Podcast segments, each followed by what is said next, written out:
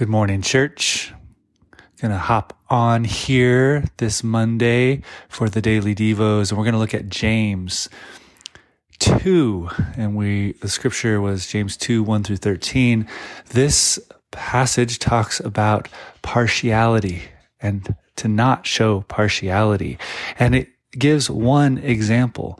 It gives the example of a rich and poor person entering in to a community or a gathering and showing preference to the rich and um, ignoring the poor. And the question of the text, though, is who do you tend to show partiality toward?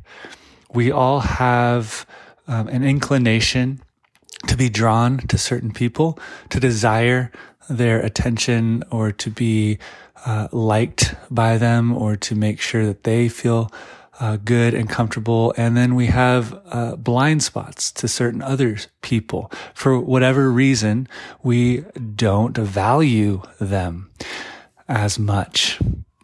We don't value their opinion. We don't value their gaze or their affection. So this is really something deep in our hearts.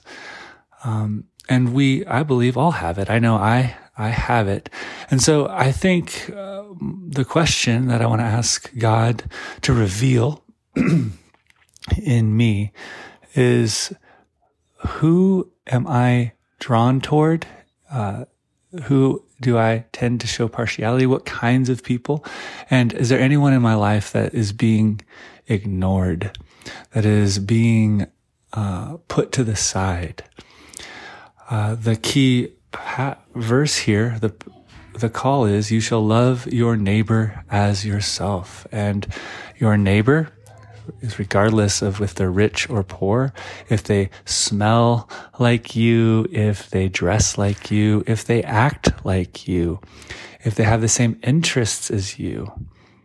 And so, uh, I just ask that our community, I ask the Holy Spirit to reveal any partiality in our hearts, in our midst, and that we would esteem and see the dignity, the absolute precious dignity of every person, regardless of the, if they're like us, and that we would be a place of welcome for all people, that our homes would be a place of welcome for all people, where people f- experience the full gaze of the love of God. Let's pray. Lord, I ask that our community would be a place of welcome where everyone could be bring their full authentic selves into our midst and that where we can value the inherent dignity and worth of every person and that you would reveal any blind spots, any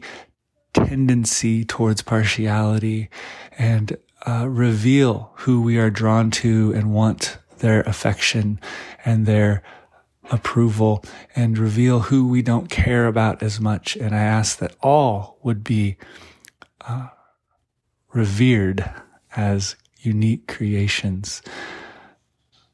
We thank you, Lord. In Jesus' name, amen.